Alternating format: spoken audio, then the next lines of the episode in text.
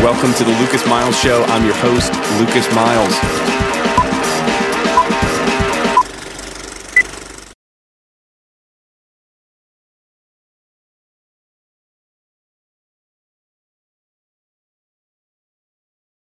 This is the Lucas Miles Show, and I'm your host, Lucas Miles. And I'm going to say welcome back because this is really the kickoff of season three of the Lucas Miles Show. And I'm just so thankful because we're here really because of you and our listeners and the fact that you're listening to the program sharing about the program uh, you know sending the link to your friends posting about it on social media uh, you've gotten us this far and so thank you thank you thank you also want to say thank you to our sponsors we'll hear about one of our sponsors here in a moment but uh, we couldn't do this without you guys. And so I can't wait really to kick off the season. I'm just so excited that we're, we're coming to you. We're, we're like 100 episodes into this program. I think we have a lot more seasons to come, a lot more amazing guests to bring to you. But speaking of amazing guests, we have another one for you today, and that is my new friend, Brooke Ligertwood from Hillsong Worship. Uh, you might also know her as Brooke Fraser. And Brooke is just a phenomenal recording artist, songwriter, worship leader, and human being. And we had a great time just uh, sat down at a local, uh, a little uh, swanky restaurant in downtown LA uh, here recently, and we talk about her new album that's called Awake. That's in stores. It's already just released, so it's everywhere. Pick it up. And it, this is Hillsong's first studio album in like 15 years. So you're definitely going to want to hear this. She talks about everything that kind of went into behind the scenes on this, the heart of it, the message of it, the making of it, and, and really stylistically what's going on there. It's definitely one that you're going to want to download, pick up, grab on iTunes, whatever, however you listen to music nowadays. And also, we, we talk a lot about the local church. And, you know, those of you, a lot, if you've been listening to the program for any length of time, you know that in addition to my work in, in film and entertainment and media, I'm also, and really where I started was as a pastor. And so my wife and I still pastor a church in, in uh, uh, northern Indiana uh, near the University of Notre Dame called Influence Church and this is this is a major passion for us is local church and and brooke has some incredible things to say about the importance and the value of local church in our lives. And I think you're definitely going to want to hear this. And we might even tick off the waiter a little bit during this episode. So you might want to listen for that too. It was a lot of fun. Special thanks to Brooke. But before we get to the interview, let me tell you a little bit about today's sponsor. This episode is brought to you by Cove. Head over to covesmart.com to find out more. My house is protected by Cove, five star home security system without contracts or headaches. Head over there and you can check out their system, all the different products that they have from, from door sensors, window sensors, home cameras. You can tie it in with an app. I can pull up my house right now, flip through the cameras, see what my dog and cat are doing, make sure everybody's safe. I travel a lot. It's a really great thing for, you know, our family. I think you're going to enjoy it as well head over to covesmart.com. want to thank them for their sponsorship. And with that, here is the episode Brooke Ligertwood from Hillsong Worship. All right, this is Lucas Miles. Welcome to the Lucas Miles Show. I am here in Los Angeles with my guest, Brooke Ligertwood from Hillsong Worship. You might also know her as Brooke Fraser. And we're, I don't even know, what, what's the name of this place that we're in right now? I think it's called Taroni. Taroni. In downtown. It looks. I haven't. We're in we the haven't nitty-gritty. anything yet, but No. it looks. It's swanky. Yeah. It's hip. It's Yeah. got some really cool logos and text around font. They like font here. They do. There's a lot of texture. There's a lot of things going on, actually. Somebody thought about this. yeah. So, but we're here and we're not talking about the restaurant the whole time. we're actually talking about a new album are that you we? have. we, we, we could. I mean, the food should be here soon. We can. We, we'll describe that for you as well. Um, and we're talking. You have a new album coming out called Awake. Tell us Mm-hmm. A little bit about the project. This is the first studio project for Hillsong Worship in sev- wait, what year is it? 2019. 15 years, 15, 16 years. And um, it's, um, it feels pretty special. And I know that you are supposed to say that about every album, but I really mean it about this one.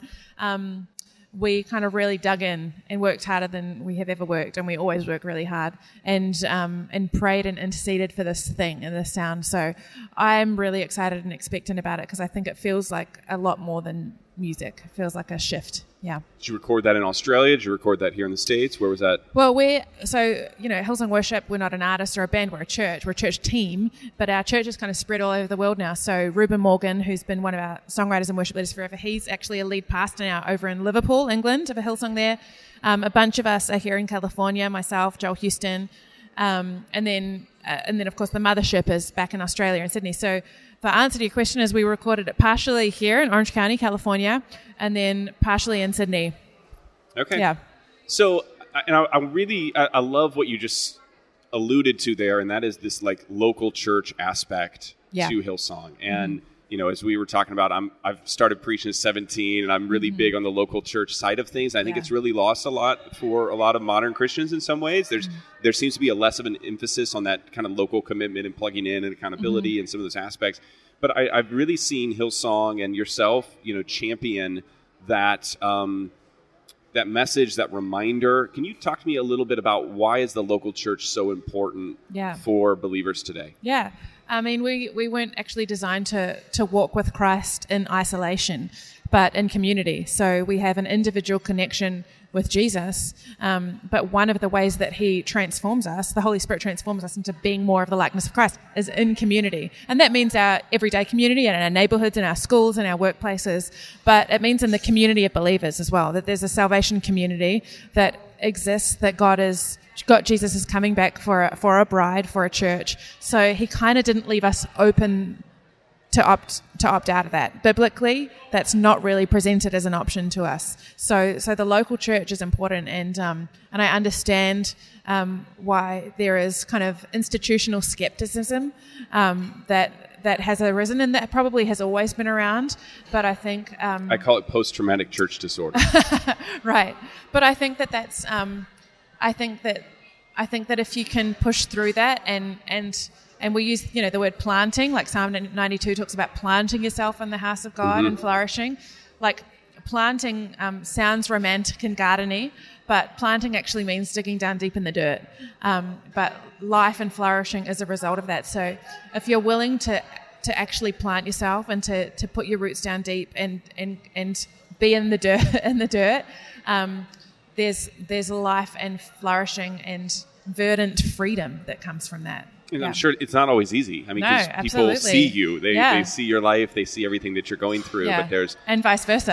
right. This, Yeah. is, this is absolutely true. Yeah. So, how do you guys do that at Hillsong? Because Mm-hmm. you know you really are one church spread throughout the globe. Yeah. What does that look like for you? How do you maintain that? Mm-hmm. Um, and and how do you encourage that within these local communities, whether it be in England or France or U.S. or, Yeah. or Australia? Yeah, I mean, I feel really fortunate and blessed in that um, that Hillsong, because of our senior pastors Brian and Bobby, there's a, we have a really strong culture. We have a strong, healthy local culture. So um, there's a lot of things kind of intrinsic, um, I think, in our community and in our services and in our culture that um, that make it pretty easy um, for us to stay kind of grounded in the local. Um, and, and all of us who you'll see kind of on platforms, um, that's not our everyday. So we're not full-time touring artists. We're not, we're, we're church builders. So kind of, we tra- we do travel a lot, but when we're home, we're kind of, we're in it with people and in it with each other. So,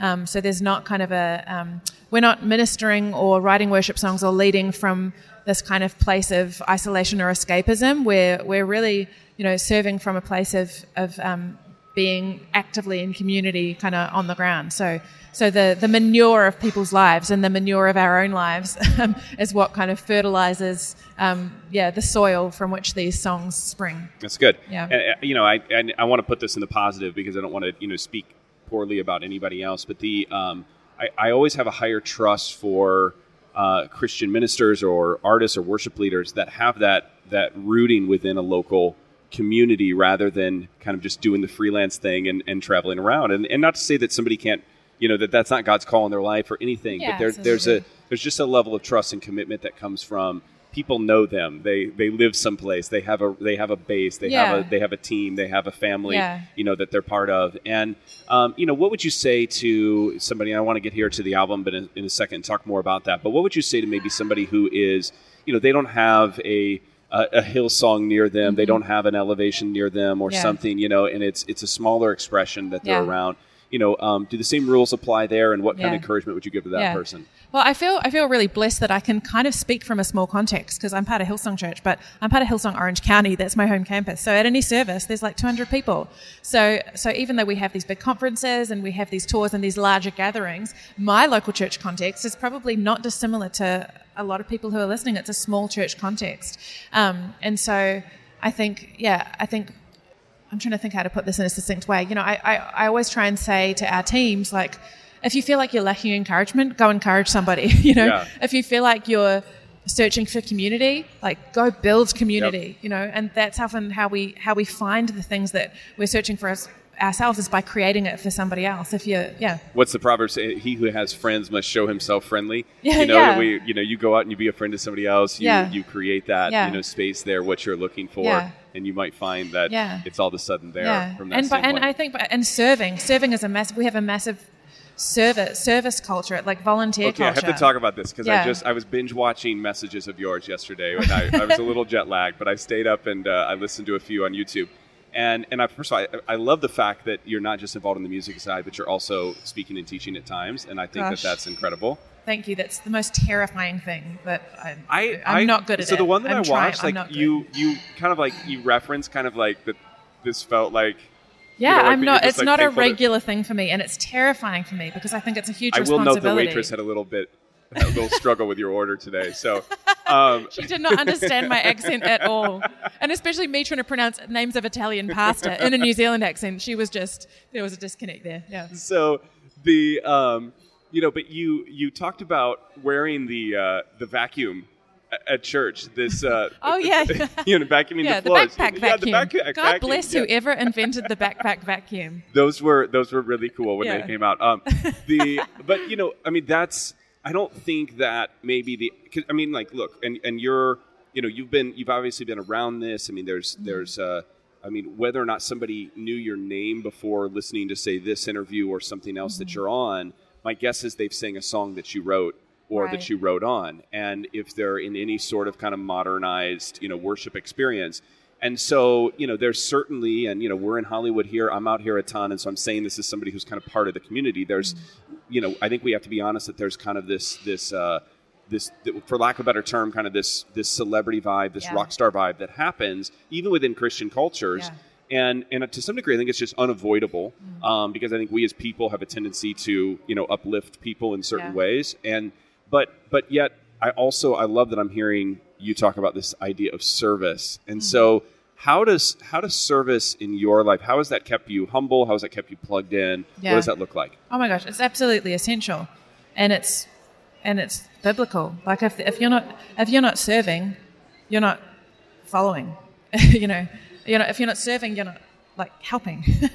um, and I think and I think that looks like a lot of different things for different people. So I'm absolutely not belittling platform as service because obviously I need I need I need someone to teach every week at our church. I need to receive music, the word. you're yeah serving whether you're you know yeah, absolutely. vacuuming you're serving yes, yes yes, exactly. So, um, but I think you know, serving is how we make something our as how as our part in building the home and our part of being part of the house of God. It's part of us. But I, I mean, I when people are um, when I talk to people in church and they say that they're lonely or they're having trouble making friends, my very first question is like, "Are you serving?" Because serving is that opportunity to to to get alongside people and build something with them, and it's not that awkwardness of trying to form kind of friendship in a forced environment, but we're building together. If you're putting out the urns for the coffee and tea, you know, in the lobby, Right. like with people, like doing that week after week, that builds like relationship takes time and trust takes time. So we're not saying, hey, come into church and be automatic best friends with everybody, but but serving alongside one another is how that trust and that friendship is built over the long term. And that's why sticking it out and turning up week in week in and week out, whether you feel like it, like making it a decision and a non-negotiable in your life, is is vital. And for me, the people that I've served with are my best friends in the world now, and um, and they're they're my people. Kind of when things are going great, when things aren't going great, and everything in between. But we do life together, and serving has where is where it has started. Yeah. awesome talk to me brooke a little bit about this album awake um, you know you mentioned it's a studio project 1st one in Mm-hmm. 15 years i'm assuming the first one with hillsong that you've been part Yeah. Mm-hmm. of um, from that standpoint and so Um, what's you know what's the uh, what would you say the underlying message is of this particular album? How is Yeah. that coming out? Yeah, it's um. I struggle to speak succinctly about this album so far because um, it it really has felt like a move of God, honestly, in our, in our community and within our team, and um, and I think it being a studio album, um, we we chose to ask ourselves questions. We didn't kind of go into it flippantly or blithely, but we asked ourselves questions about you know Hillsong Worship has always made live albums traditionally, so, what do we sound like as a community when you take it out of the live context? Um, and and so, who are we as a salvation community, Right. as a church, and and what does that sound like in the studio context? And really, con- really conscious as well of it not feeling like um, a cold and constructed studio project, but making it feel like a live album feels in terms of that these are personal and human encounters in the presence of God. So, um, so Mikey Chislett, he and I produced this. Um, Mikey was brilliant at just leaving talkback microphones on, you know, and we used a lot of that. So you can hear Yeah. people moving around the room. You hear the sound of, of people. Um, one of the the things that we did that is kind of dear and precious to me is that um, there's an opening track called Dawn, which leads into Awake My Soul. And that was a spontaneous introduction that just happened in the studio. But we got a lot of our worship leaders um, to come into the studio in Sydney um, after that was made, and we had them pray and intercede over the opening instrumental and first track. Um, and so you can hear it kind of poking out of the mix at different times. And if you didn't know it was there, you might not ever hear it. But if you know it's there, then I think you'll hear it. But I'm gonna have to go back and listen to it because I, I was uh, I was listening to these on the plane actually uh, coming over, and so I'm gonna have to go back and I want to you know target that specifically. there's kind of like a rustling texture that you hear kind of Yeah. poking out towards the end of the intro and then through kind of the opening turnarounds of Awake My Soul. And it's the sound of our worship leaders interceding for the people who are listening and interceding for pastors and worship teams and the suffering and the poor and single parents and the disabled and all of these things. And so um, I love that people put on the record, and whether they know it or not, the first thing that's happening is that they're being washed in prayer. Mm. And we soaked this, these songs in prayer like never before. We had intercessor teams constantly happening, and we were constantly praying because, especially it being a studio album and everything being in such high definition in terms of with a studio with a live album, sorry, you know, people can't help but clap at the end of songs and all of these things that often get kind of blurred. We were aware there's there's none of that. Every moment matters. There's nothing that's kind of covered over. So we were really deliberate about asking the Lord, "What do you hear?"